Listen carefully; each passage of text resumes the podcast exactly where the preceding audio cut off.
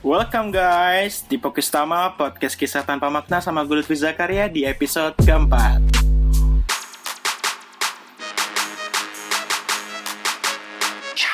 Udah episode keempat nih. Lagi giat-giatnya banget nih, ngoceh-ngoceh gitu depan recorder.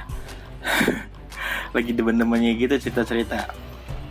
Di episode keempat ini gue mau bahas tentang sesuatu hal yang mungkin pernah gue lakuin dan itu berdosa dan itu sulit untuk dilupain. Gimana guys? Kalian pernah nggak uh, melakukan suatu tindakan yang berdosa terus susah banget dilupain sampai sekarang? Ah kalau gue sih ada ya. Dan itu kejadiannya udah lama banget waktu SD. Langsung aja kali ini gue cerita nih ya. Tepatnya waktu itu gue kelas 3 SD Kelas 3 SD Nunggu punya abang Gary Abang gue itu kelas 6 SD Saat itu Ya kan Dan kita berdua Tidurnya tuh satu kamar Dengan nyokap gue sendiri. Kita bertiga, satu kamar bertiga. Di lantai dua kamar lantai dua. Jadi di lantai dua itu di lantai dua rumah gue itu itu ada satu kamar nggak uh, terlalu kecil nggak terlalu besar. Nah kita bertiga tidur di situ. Dan waktu itu masih terbuat dari kayu-kayu, papan-papan. Pokoknya jadul banget lah. Waktu lagi zaman zamannya susah. Sekarang juga masih susah sih. Waktu itu pagi hari, kejadiannya tepat pagi hari waktu lagi mau berangkat sekolah. Jadi, uh, setiap gue mau berangkat sekolah itu gue pasti gantian nih kalau mau ke kamar mandi. Karena kalau misalnya kita bangunnya bareng-bareng, dia waterin gue sama abang gue tuh rebutan berak gitu. Soalnya kan biasanya kalau mau berangkat sekolah kan kita berak dulu nih Nah kalau karena kamar mandinya cuma satu dan kalau kita barengan bangunnya ini pasti berantem nih soal soal berak aja bisa jadi berantem gitu. dan gue pasti selalu kali kak cuy dan gue pasti selalu jadi orang yang kalah soalnya. karena gue cengeng waktu itu. Sampai sekarang juga masih cengeng. Ya. Oke okay, lanjut nih. Waktu itu pagi-pagi. Gue duluan dong yang berak gue duluan yang mandi. Selesai gue mandi gue langsung pakai seragam sekolah. Waktu itu langsung mau berangkat ceritanya nih. Langsung pakai seragam sekolah rapi. Uh, nyokap gue juga biasanya masih tidur saat itu. Soalnya jarang bikin sarapan. Karena gue biasanya emang gak pernah sarapan. Sampai sekarang pun udah nggak terbiasa sarapan. Jadi posisinya waktu gue udah selesai mandi gue pakai baju itu berarti ada nyokap gue dan ada abang gue masih tidur di situ dong. Dan gue bangunin abang gue untuk giliran gitu bergantian saatnya dia yang bangun terus mandi mau sekolah gitu. Jadi gue rapi-rapi kita tuh bertiga tidurnya di lesehan. Lesehan gitu. Jadi nggak ada kasur saat itu. Ya namanya juga masih susah ya kan? Uh, lesehan nggak ada kasur. Nah percis di tempat kita lesehan tidur lesehan itu di sebelah sampingnya tuh ada lemari baju. Nah gue biasa kalau ngambil baju seragam dari situ juga. Baju main gue juga dari situ gue ngambil baju bajunya. Nah, tepat di atas lemari itu, itu ada kotak sepatu bekas. Di mana gue biasa naruh kos kaki kos kaki gue tuh di situ dalam kotak itu. Jadi kalau seandainya gue mau berangkat sekolah, terus gue ngambil kos kaki, ya gue ngambil ke kotak itu di atas lemari itu gitu guys. Nah, saat itu di di atas kotak kos kaki itu tuh ada benda lain, itu ada gitar. Itu gitar bokap gue kayaknya. Tapi gue nggak tahu sih ya. Itu ada gitar, Soalnya nggak mungkin juga kan kalau gitar Gary kan itu masih kecil juga jadi belum belum bisa main gitar. Kayaknya gitar bokap gue siapa gitar om gue ya gue nggak tahu dia lupa. Nah ketika gue mau berangkat sekolah udah rapi ini udah rapi tinggal pakai satu doang. Gue ambil lah itu kotak. Gue ambil kotak dan gue karena itu lemarinya bisa dibilang tinggi ya saat itu karena gue kan gue juga masih kecil. Meskipun sekarang menurut gue itu lemari pendek sekitar satu setengah meter.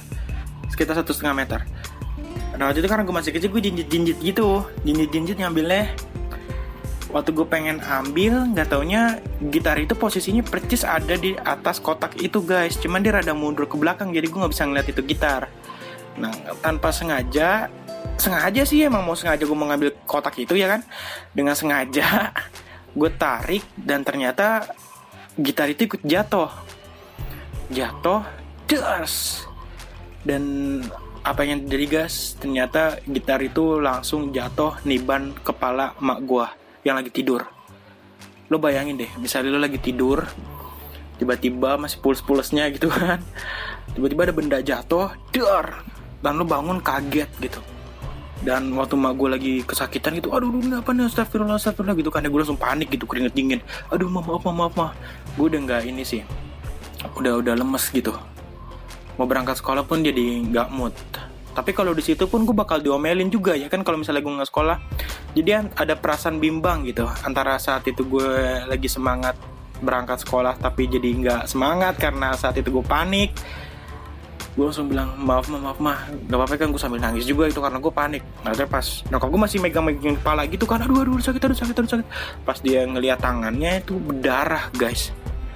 Darah cuy. Itu banyak banget nggak tahu sih banyak sebanyak banyaknya gue nggak bisa deskripsiin karena gue tuh juga udah lama banget ya dan gue udah udah nggak bisa fokus dan nggak bisa ke mana-mana. Pokoknya ngeliat ada merah-merah di tangan mak gue tuh gue langsung panik. Dan saat itu juga gue langsung turun ke bawah gue langsung berangkat sekolah. Pokoknya tanpa pinggir panjang pokoknya gue langsung berangkat sekolah. Gitu nah di sekolah itulah gue bener-bener kayak ngerasa aduh apaan tadi yang gue lakuin gitu ya? Itu dosa banget kali ya sampai berdarah kepala orang tua gitu ya kan nyokap lo sendiri. Itu gue kayak aduh gue neraka nih. Gue dulu waktu kecil tuh penakut banget coy. Jadi gue kalau nggak ngelakuin suatu tindakan dosa tuh pasti bawa terus gitu. Susah dilupain. Nah di sekolah tuh gue juga bener kan akhirnya di sekolah itu gue nggak bisa nggak bisa fokus. Gue jadi mikirin mak gue terus aduh ntar gue pulang gimana ya ntar gue pulang dimarahin nih pasti nih gitu aduh gue dosa nih gitu kan. Malaikat nyatet deh tuh dosa gue gue takut banget. Nah waktu itu kan gue kelas 3 kelas 3 itu kira-kira pulangnya sekitar jam 11 atau jam 12 ya kayaknya. Nah, saat itu gue langsung balik. Jadi setelah emang udah bel bunyi untuk pulang, kita jam 11 jam 12, itu gue nggak langsung balik. Gue lupa tepatnya gue ngapain antara gue main atau gue menyendiri gitu di kelas. Karena gue emang emang beneran takut pulang gitu, takut diomelin. Nyokap gue itu karakter seorang ibu yang galak banget sama anak. Dia sering mukul, tapi itu buat yang emang anaknya bandel gitu kayak Gary gue hampir nggak pernah dipukul gitu karena gue anaknya baik cuy gue hampir nggak pernah melakukan kesalahan lah bandel yang sebandel bandelnya gitu loh. Abang gue bandel makanya gue bisa ngelihat karakter mak gue yang galak itu karena sering ngomelin dia dia wah parah deh. Nah mungkin nanti gue bakal ceritain lagi di episode episode berikutnya ya kan oke singkat cerita baliklah gue dari sekolah ke rumah. Dari sekolah sampai ke rumah itu kira-kira 5 menit. Itu ditempuh dengan jalan kaki. Jadi deket-deket banget gitu. Nah untuk menuju dari rumah ke eh dari sekolah ke rumah itu gue ngelewatin kayak lapangan kecil lapangan parkir motor gitu. Nah dari lapangan itu gue bisa ngeliat langsung ke arah rumah gue kelihatan gitu. Nah waktu itu gue kalau nggak salah pulangnya sekitar jam 4 sore saking takutnya itu. Jadi gue diem dulu gitu di sekolah gitu. Akhirnya gue ya masa gue nginep terus itu di sekolah kan apalagi waktu itu gue masih kelas 3 SD masih kecil. Jadi pulanglah. Dari lapangan gue bisa ngeliat mak gue tuh lagi duduk depan rumah lagi nungguin gue gitu kalau pas lagi dari jauhnya sih dia senyum-senyum gue liatnya. Mungkin dia juga ada rasa lucu gitu ya kali ngeliat tingkah gue ya. Mungkin dia ngerasa ini nih anak pasti takut nih ini anak pasti nggak mau pulang gitu kan. Jadi dia nungguin juga gitu di depan rumah. Pas ngeliat gue dari jauh pas gue lagi di lapangan dia senyum senyum gitu nyengar nyengir gue bilang iya oke nih berarti udah udah baik nih gitu nggak mungkin marah gitu kan. Kalau dari jauh gue ngeliatnya. Tapi mas gue makin mendekat deket deket deket ke rumah mimiknya berubah, berubah cuy mimiknya berubah lagi guys. Jadi kayak mau marah gitu deh. Wah gue nunduk gitu gue jalan nunduk. Takut. Waktu itu gue kecil bener-bener sumpah gue penakut banget. Gue nunduk. Udah yaudahlah dia marah-marah gitu. Tapi dia nggak mukul. Dia marah-marah ah, aku bisa sih lagian gak hati-hati sih ngambil gini lo lihat dong pala gue bocor nih. Robek katanya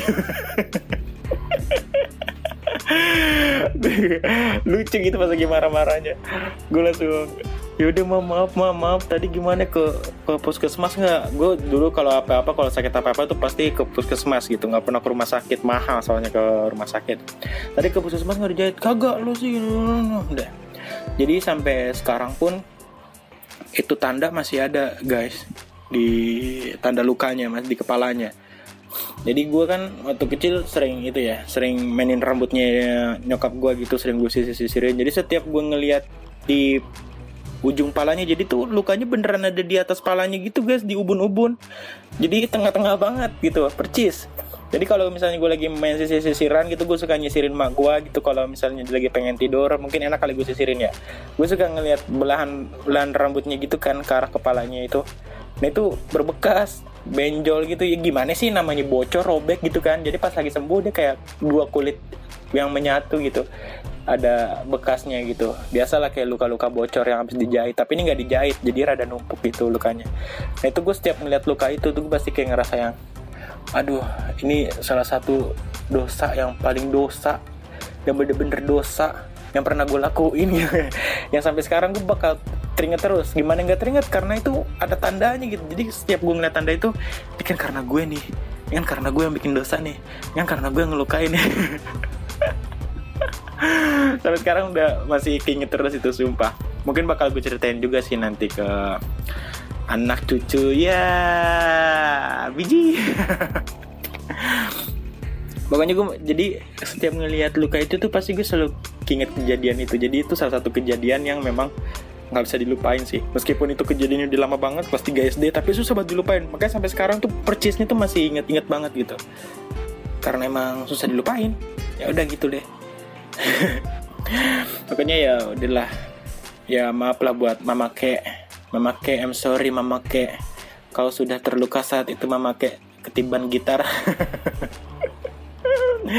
Kalau kalian gimana nih guys? Kalian pernah nggak ngelakuin sebuah tindakan yang berdosa baik sengaja maupun sengaja maupun tidak sengaja. Pada intinya sih uh, setiap apa yang kalian lakukan uh, setiap apa pun yang kalian ingin lakukan jangan lupa baca Bismillah jangan lupa hati-hati. Semoga nggak ada tindakan-tindakan yang memang uh, fatal gitu terjadi gitu. Jadi ya perlu diingat sih itu harus hati-hati setiap mau ngelakuin segala sesuatu gitu. Jangan lupa baca Bismillah juga oke? okay? Sampai ketemu di episode berikutnya. Gue Zakaria di Pokis Tama podcast kisah tanpa makna